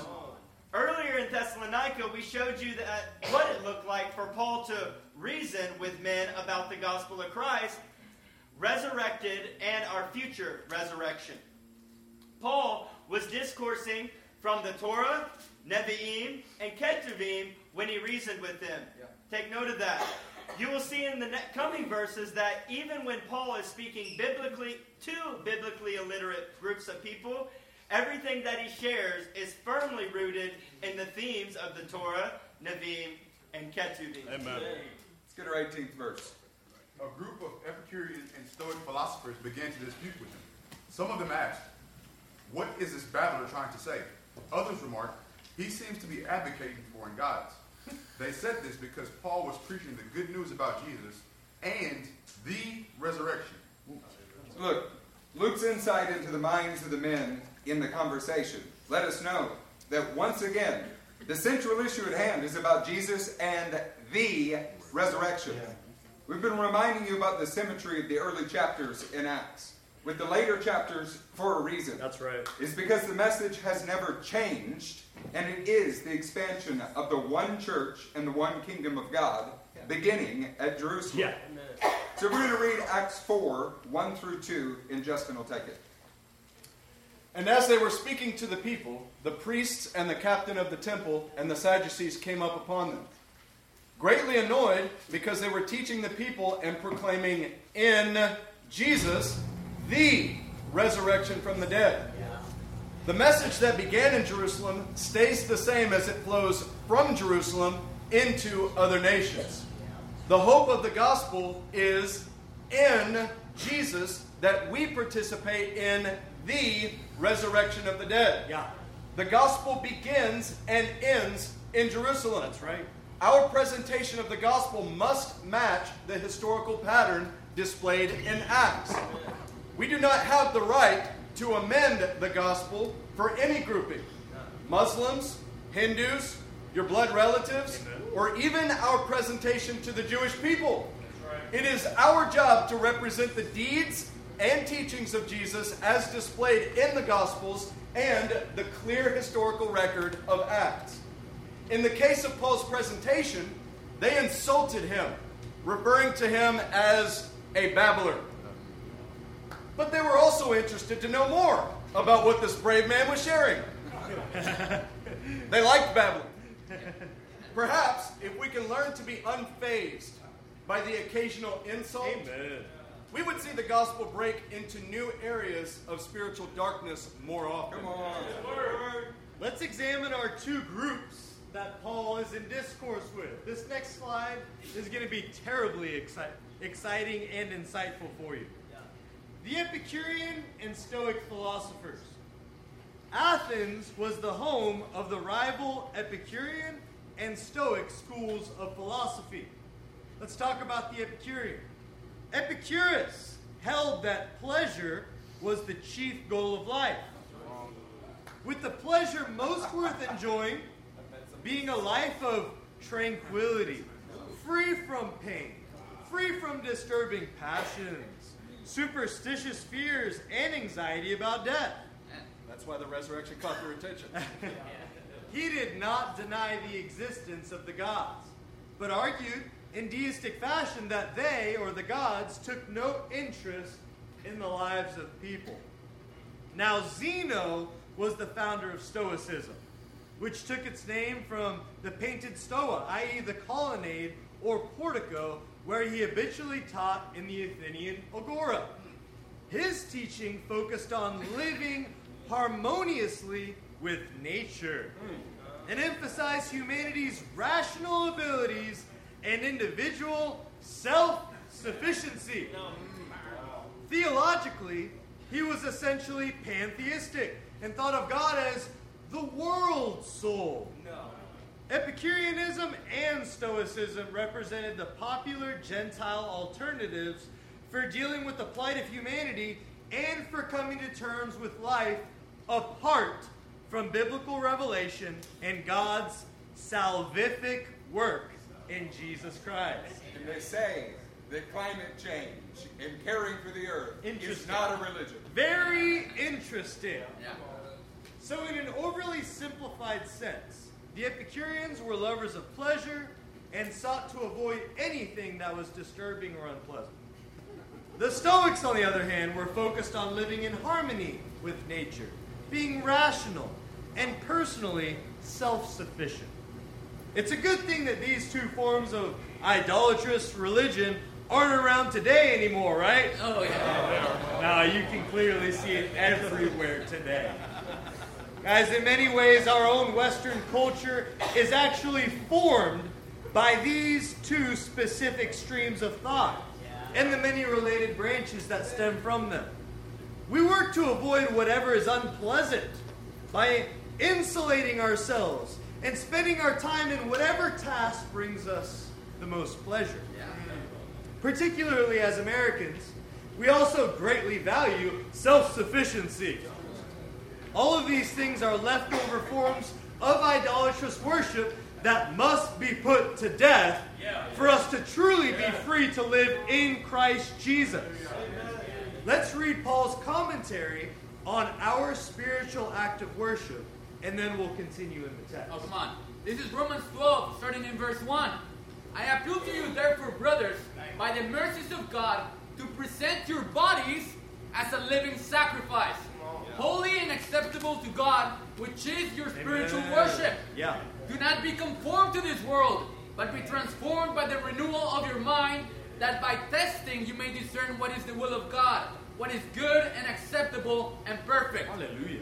Daily, we have the opportunity to present ourselves as living sacrifices, holy and well-pleasing to God. This church has made remarkable strides in conquering leftover idolatry and devoting yourself to spiritual acts of worship. It is a lifelong process to be transformed and not to be conformed. Yeah. So, let's move to verse nineteen as the setting continues to grow darker, at the same time powerful. Yeah. Then they took him and brought him to a meeting of the Areopagus, where they said to him, may we know what this new teaching is that you are presenting? So in the sovereignty of God, Paul's open form discussions in the Word has resulted in an invite to a very important place in the city of Athens. Wow. In many ways, the Areopagus is the seat of Gentile beastly, the Gentile beastly power and pride in the area. We have a slide for you. On the top left-hand side, you can see the Erechtheion in pink, which is the temple to Poseidon and Athena. In the top middle, you can see the statue of Athena. On the top right, you can see the Parthenon in purple, which is a temple to Athena. On the middle right, you can see the temple to Athena, or Nike, in mint green.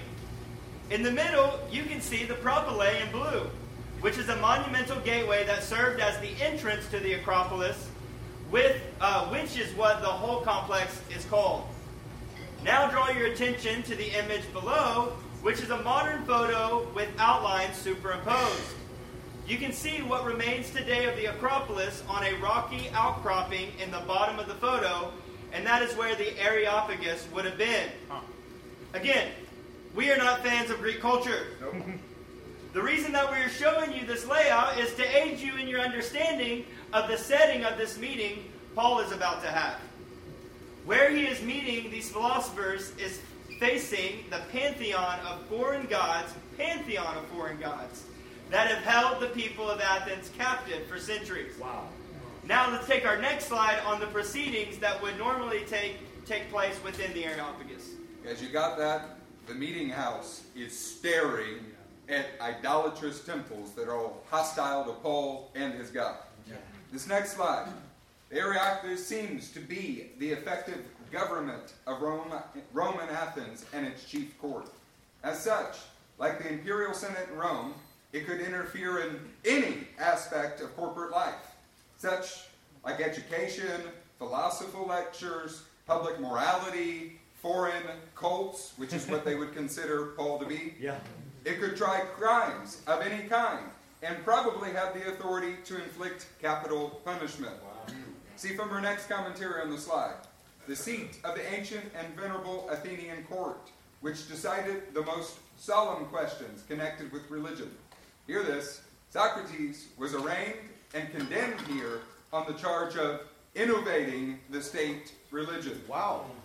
It received its name from the legend of the trial of Mars for the murder of the son of Neptune. The judges sat in the open air upon seats hewn out of the rock, on a platform ascended by a flight of stone steps immediately from the marketplace. A temple of Mars was on the brow of the edifice, and the sanctuary of the Furies was in a broken cleft of the rock immediately below the judges' seats.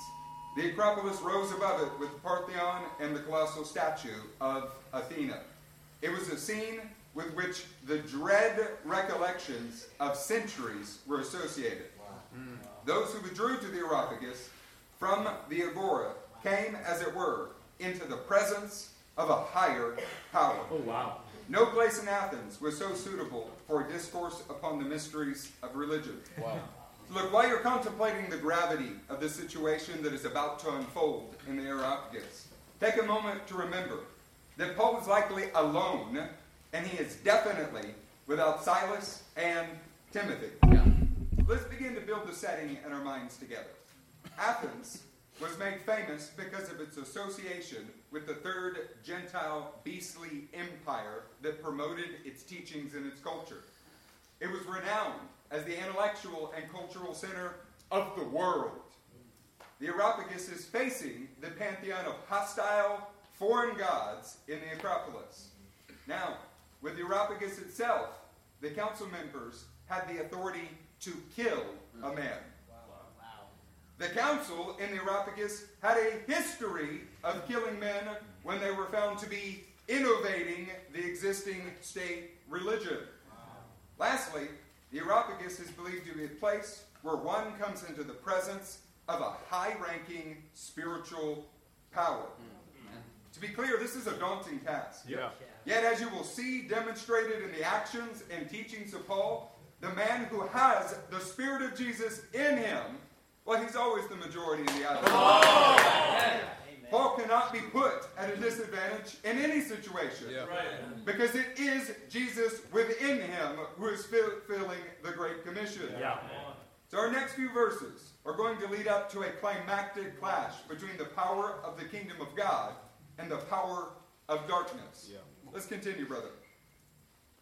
You are bringing some strange ideas to our ears, and we want to know what they mean. All the Athenians and the foreigners who lived there spent their time doing nothing but talking about and listening to the latest ideas. Paul then stood up in the meeting of the Areopagus and said, "Men of Athens, I see that in every way you are very religious. For as I walked around and looked carefully at your objects of worship, I even found an altar with this inscription, 'To an unknown God.' Now if you worship as something unknown, I am going to proclaim to you." Come on.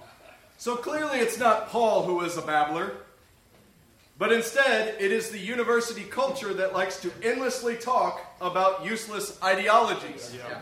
They love their Twitter accounts. Yeah. Despite the fact that this is a familiar passage, we are just jaw-dropped and yeah. inspired by Paul's boldness. Yes, yeah. Yeah, absolutely. When you engage with the setting, it looks like all the powers of this dark world are stacked against him, yeah. and despite this, he begins to courageously address them.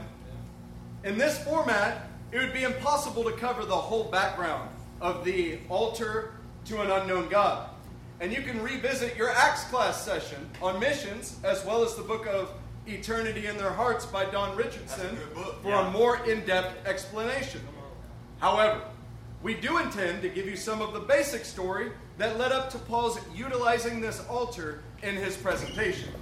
So the story begins with a poet, a philosopher, a religious prophet named Epimenides. Let me try that again. Epimenides. Yeah. Who lived around six hundred B C. He was a contemporary of more famous philosophers like Aristotle and Plato, who you guys know, who also refer to him in their writings. Athens was the subject of a terrible plague, and the city elders were at a loss to know how to abate it. They believed the city was under a curse because they were guilty of treachery against the followers of Cilicia, who were slain after they had been promised an amnesty. They had tried sacrificial offerings, but to no avail. Turning to the oracle for wisdom, the priestess said there was another god who remained unappeased for their treachery. Huh. Who was this unknown god? The priestess did not know, but advised that they should send a ship to the island of Crete and fetch a man called Epimenides, who would know how to appease this offended god. Oh, wow. Wow. Moving on the, on the story. As you're aware now, Athens was already known as the city of philosophers, but what amazed Epimen- Epimenides as he arrived in Athens from Piraeus was that the approach road was lined with images of many, many gods. Wow. Gods in the hundreds collected from theologies of people surrounding them. Epimenides postulated that indeed there must still be a God unknown to them, great enough and good enough to do something about the plague if they invoked his help. But the elders questioned, how could they call upon a God whose name is unknown? Epimenides responded, any God good and great enough to do something about the plague is probably also great and good enough to smile on their ignorance if they acknowledge their ignorance and called upon him. Amen. Epimenides advised the elders to seek a sign from the unknown God. He told them to graze a flock of healthy sheep of different colors, some white, some black, on the grassy slope of Mars Hill. He then prayed something like this. Look at our slide. The prayer of Epimenides. O thou unknown God, behold the plague afflicting the city. And if indeed you feel compassion to forgive and help us, behold the flock of sheep. Reveal your willingness to respond, I plead, by causing any sheep that pleases you to lie upon the grass instead of grazing. Choose white if white pleases, black if black delights, and those you choose we sacrifice to you, acknowledging our pitiful ignorance of your name. Although it was early in the morning when the sheep were at their hundreds, and therefore unlikely to stop grazing, before long some sheep settled down to rest, and these were separated from the remainder of the flock for the sacrificial offering. Epimenides ordered stones to be constructed into altars on each animal's resting place. On each of the following instructions and altars, they inscribed the words agnostos theo, meaning to an unknown God. Within a week, the Athenians, stricken by the plague, recovered. Wow. Wow. Saint Paul must have identified with the story as he entered Athens and saw the vast array of deities, knowing that the one true God still evaded the Athenian consciousness. He begins his discourse by drawing their attention to the fact that in their own history, there was a God unknown to them, greater than anything they had currently worshipped. Now that he's established the fact there's something they don't know about, he's going to continue and expound on this in verse twenty-four. The God who made the world and everything in it is the Lord of heaven and earth, and does not live in temples built by hands. And he is not served by human hands, as if he needed anything. because he himself gives all men life and breath and everything else. From one man he made every nation of men, that they should inhabit the whole earth. And he determined the set times for them and the exact places where they should live. Come on. So Paul, after establishing that the Athenians in their own history were aware of a God greater than any that they knew by name, Paul immediately picks up in the context and the content of Genesis with the God who created all mankind and ordered our existence. Come on. Which brings us to our first slide. In Paul's discourse, where does he start? Creation. Creation. In contrast to the Greek pantheon of gods, of which each represented a part of creation, like the sky, water, women, harvest, music, et cetera, Paul makes it clear that it is Adonai who created all yeah. things. All things. Then, while standing by the temples in the Acropolis as his backdrop, Paul begins to use the language of Isaiah. Listen to Isaiah sixty-six, verse one. Yeah. Thus says the Lord, heaven is my throne and the earth is my footstool. What is the house that you would build for me? Yeah. And what is the place of my rest? Paul does not directly quote the chapter and verse, as it would not have a great deal of meaning to this unreached people group of men at present. Yeah.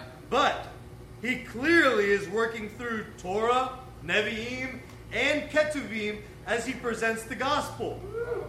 In addition to co-opting the language of Isaiah, Paul is also using the language of Stephen and the language of Solomon. Oh, come on. You'll remember from our previous sessions that Paul seems to often reflect on Stephen's words, almost as if he was remembering in this moment that Stephen was unable to be in Athens because of Paul's own actions. Wow. So he must do it instead. Come on, come on. Let's read an excerpt from Stephen's sermon in Acts seven forty-seven. Oh, yeah. But it was Solomon who built a house for him. Yet the Most High does not dwell in houses made by hands, as the prophet what? says, heaven is my throne and the earth is my footstool. Oh, wow. What kind of house will you build for me, says the Lord, or what is the place of my rest? Come on. Did not my hands make all these things? Come on. Wow. The layering of concepts in Paul's discourse is as intricate as it is beautiful.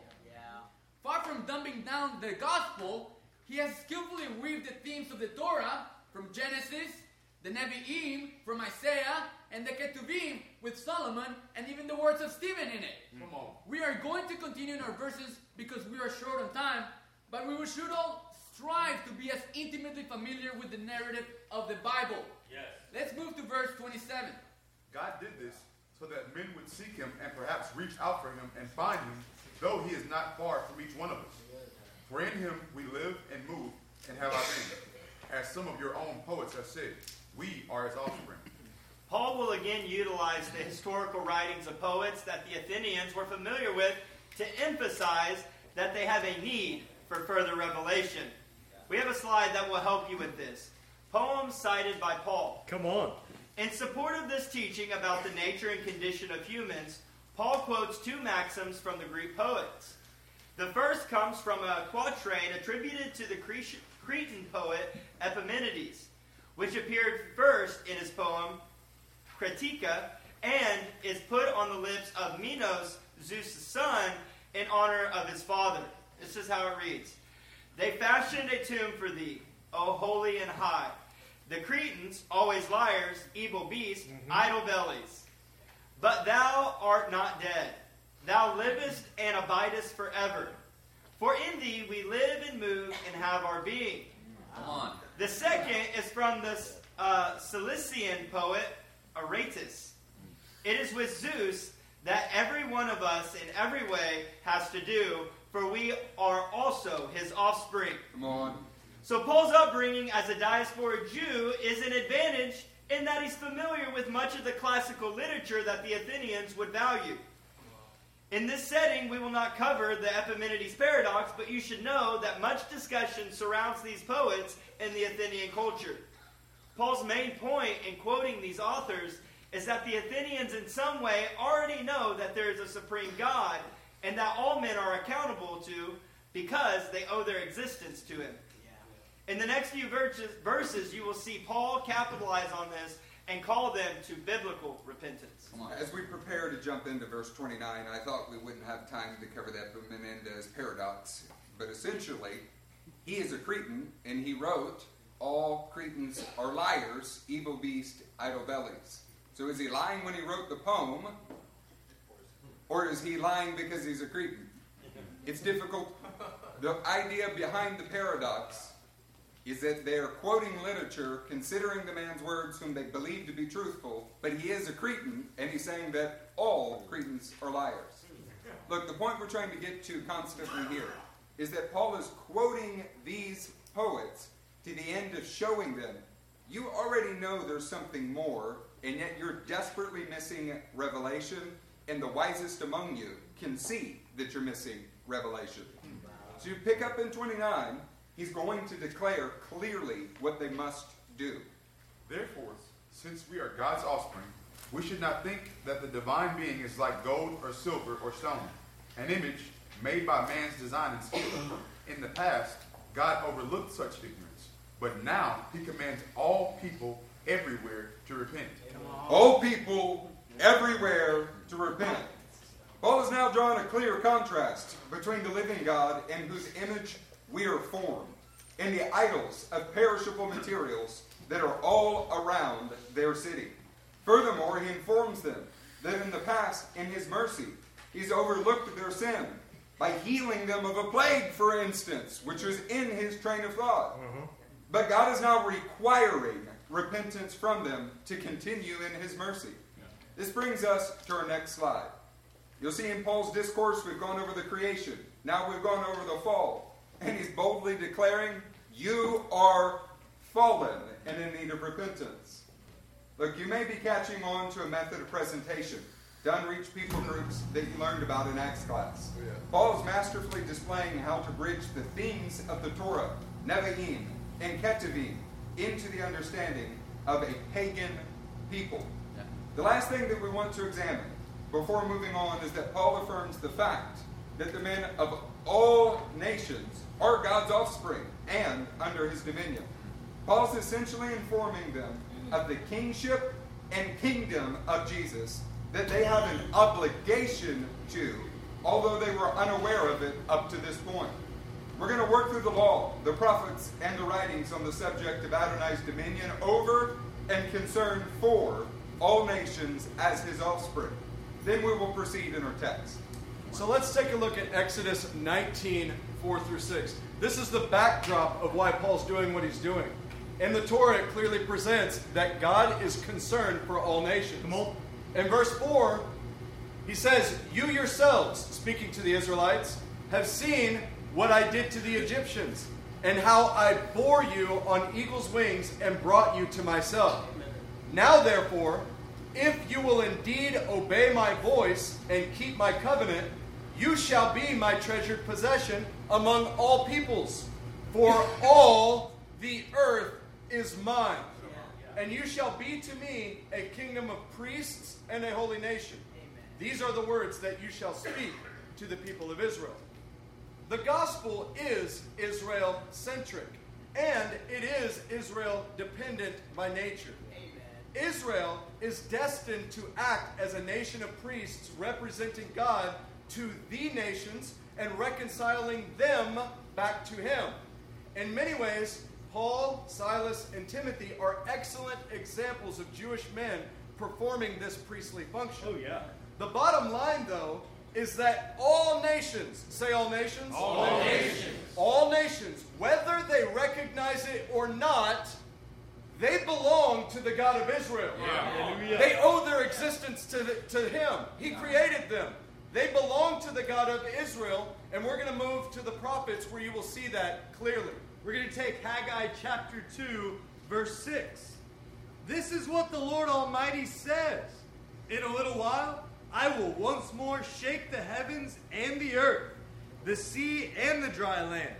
I will shake all nations, and the desired of all nations will come. Come on. And I will fill this house with glory, yeah. says the Lord Almighty. Amen. All nations are destined for a shaking, and in a manner of speaking, that shaking has already begun for the nation of Athens upon Paul's arrival. Additionally, Haggai connects the nations returning to God as a part of his house being filled with glory. Yeah. This is because the nations are also the inheritance of Adonai. Israel is the priestly bearer of his word, and we have come in because we believed and acted upon that message. Yeah, come on. We're going to take our next passage from the writings. Yeah. Psalms eighty-two, starting in verse one. A psalm of Asaph. God has taken his place in the divine council. In the midst of the gods, he holds judgment. Yeah. Think Pantheon, think Acropolis.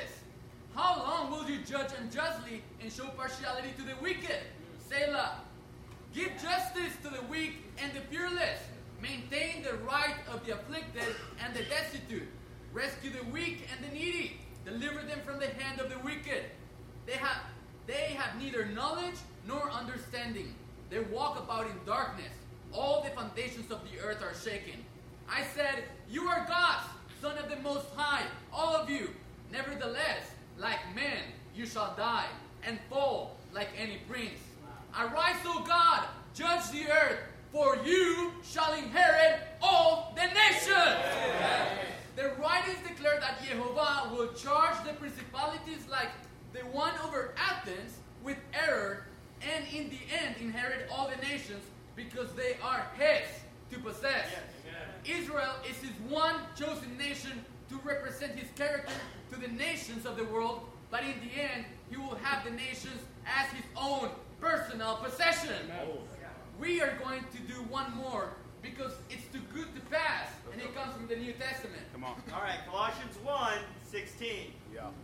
For by him all things were created, things in heaven and on earth, visible and invisible.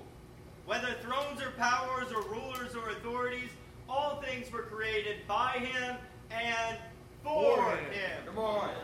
It just so happens that Paul wrote Colossians, and it is likely that his experience in advancing the kingdom of God in pagan environments inspired him to write all things. Yeah. All things were created by him and for him. There is nothing that is not under Adonai's dominion, and all things that are currently out of order will be put in order as his kingdom envelops the earth. Yeah. The Gospels and the book of Revelation clearly forecast this, and we're moved by the example in Acts to do our part to make sure that that comes about. Come on. Let's pick out then thirty-one. For he has set a day when he will judge the world with justice by, by the man he has appointed.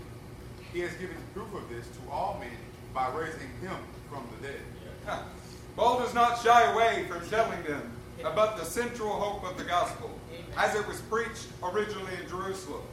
He boldly declares that the resurrection of the dead is the proof that Jesus is the judge of all men. Yeah. Yeah.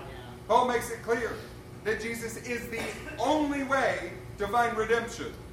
So let's take our next slide together. Paul's discourse has covered creation, he's covered fall, and he has covered redemption. We're nearing the end of Paul's discourse here, and you can see how he's driving this toward the critical issue. The Athenians don't mind long discussions about useless ideology, but if Jesus really is the appointed judge, then action is required of them in response to his message, yeah.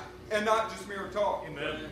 So while you're contemplating the redemption that is only found in Jesus as the judge, let's take a familiar passage and follow through with the Apostle John's thought in John three. You will find that Paul's implication is in perfect agreement with it.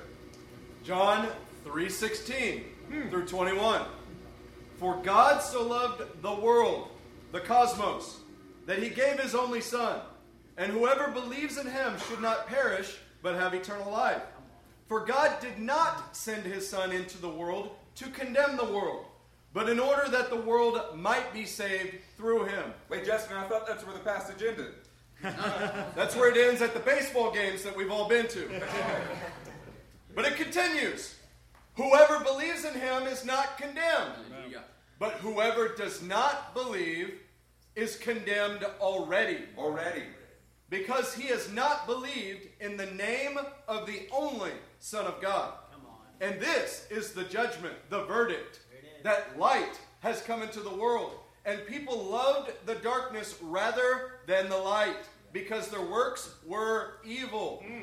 For everyone who does wicked things hates the light and does not come into the light, Ooh. lest his works should be exposed. But whoever does what is true comes to the light, so that it may be clearly seen that his works have been carried out in God. The Athenians are getting the message that they are condemned already, and a turn toward the light is required. Amen. Do you see how bold that is in their circumstance? Yeah. Yeah. Next, Paul will go on to tell them about the restoration that can and will be found in Jesus the Messiah, namely the resurrection of the dead. Amen. Come on. When they heard about the resurrection of the dead, yeah. some of them sneered, but others, others said, "We want to hear you again on this subject." As we're talking about the resurrection of the dead, the one that will only occur in Jesus. This is defined as the ultimate hope of the gospel. Yeah. You guys know that this will be the time when all things, including our bodies and the land and creation and everything else, begin to be fully and completely restored. Let's take our next slide. You knew what was coming here. Yeah. Paul's discourse, creation first, then fall, then redemption, and finally, the restoration of all things. After Paul does this, after he goes through and he preaches these concepts, now the Athenians have a ch- have a choice before them. They've got a choice to either run to the great king of Israel as their very hope, or they have a choice to reject the message in an attempt to soothe their stricken consciences and get back to just speaking with one another instead of bringing their sin into the light and doing something righteous about it. Mm-hmm. Let's continue in thirty-three. At that, Paul left the council. A few men became followers of Paul and believed. Among them was Dionysius, a member of the Areopagus, also a woman named Damaris, and a number of others. We have a slide for you. Those who believed in Athens. Luke was very careful to include all who believed in these three cities. Nice. In Athens, a few men became followers of Paul and believed. Dionysius, a member of the Areopagus, believed. A woman named Damaris believed. Yeah. A number of others also believed. So together, we have journeyed through Thessalonica, Berea, and finally Athens. Fruitful ministry occurred in each area. Powers of darkness were conquered by Jesus in the people of ministry, and the kingdom of God has advanced at every turn. Amen. You should know that church history, that is Eusebius, records that Dionysius, the Areopagite, became a leader in the community of believers. In our times of building and advancing, we endeavor to emulate the example that the one church in Acts displays. Yeah. Pastor? To travel through three incredible cities here and hear what was wrought by these men of God. Thessalonica, then on to Berea, then to Athens. I want to end our time tonight here in the last few minutes that we have together in First Thessalonians. A city and the ministry that was started right here at the beginning of this chapter. So even as you're turning there now with us together, who wrote the book of First Thessalonians? Paul. And Silas and Timothy. Yeah. So who wrote the book of First and Second Thessalonians? Paul, Paul, Silas, and Timothy. Yeah, you're already getting something good, aren't you? Yeah. These men who were there and saw a ministry begin in their time. Look at First Thessalonians two. We're going to read the first two verses together. who you yourselves know, brothers, that our coming to you was not in vain. But though we had already suffered and been shamefully treated at Philippi, as you know, we had boldness in our God to declare to you the gospel of God in the midst of much conflict. Part of what I want to encourage you with tonight is that Paul and Silas and Timothy, ministering as a team here in this, were bold enough to bring the gospel. Not part of the gospel, not a little bit of it, and easing their, their crowds into it. They presented to them the fullness of the gospel with great boldness. Somebody say, with great boldness. With great boldness. I want to encourage you men and you women here in this house, do not ever present a partial gospel, because it's not worth anything. Come on. Present the gospel. The more adversity you see, the more that should testify to you that what you have is real and that it must be presented in its entirety. Come on. Did you guys hear the idolatrous drums that were going on during our sermon? I did. Did you notice that while we're talking about the idolatry of the Athenians, the drums were droning on behind us in an idolatrous way to practice to a foreign god? Yeah. Yeah. Yeah. It should have enlivened something inside of you. Yeah. I was like, oh wow, what a perfect homiletic here. That it has become normal in our day and time to hear the drone of the drums of idolatry. Ooh. But it is our great opportunity to stand together as men and women of God and present the full gospel. Amen. Look at First Thessalonians two, verse thirteen. And we also thank God constantly for this, that when you received the word of God, like the whole thing, you do realize that First and Second Thessalonians are some of the most eschatological writings in the Newer Testament. They didn't wait until the people got far along in the journey. This is early in their journey. One of the first letters that Paul writes is to the Thessalonians. He doesn't wait to teach them about the end times. He's getting after the fullness of the gospel, preaching in Christ the resurrection of the dead. Going after the real gospel right when you get a hold of somebody. When God presents you an opportunity, go after the whole thing. Amen. Don't be weak. Don't be shy. Don't be timid. You have the gospel. Amen. Look at how this letter ends in First Thessalonians five.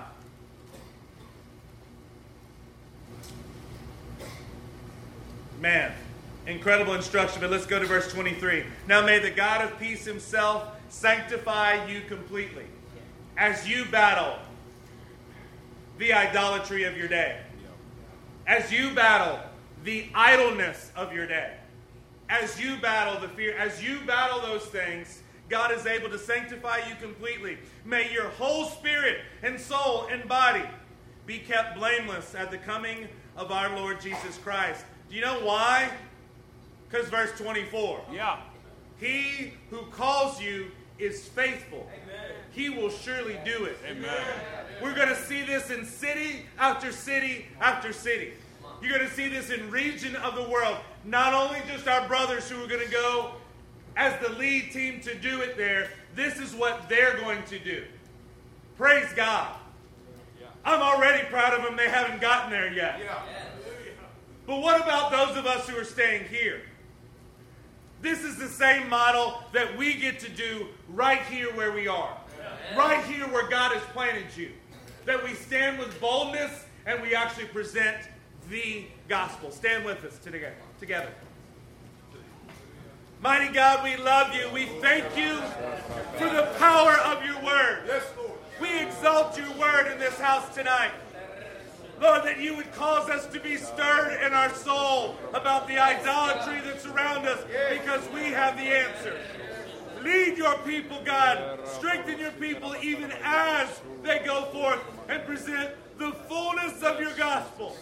Starting with creation, working through the fall, finding the redemption that's necessary and the restoration that you have made available to all men. land to all nations, because you are the God of all. Lord, we stand, Lord, and we want our lives to be reflected, a reflection of what we've seen in Acts seventeen tonight. May you be glorified in this body that is your body, Lord, as we work together to bring your kingdom here on the earth. In Jesus' mighty name we pray. Amen.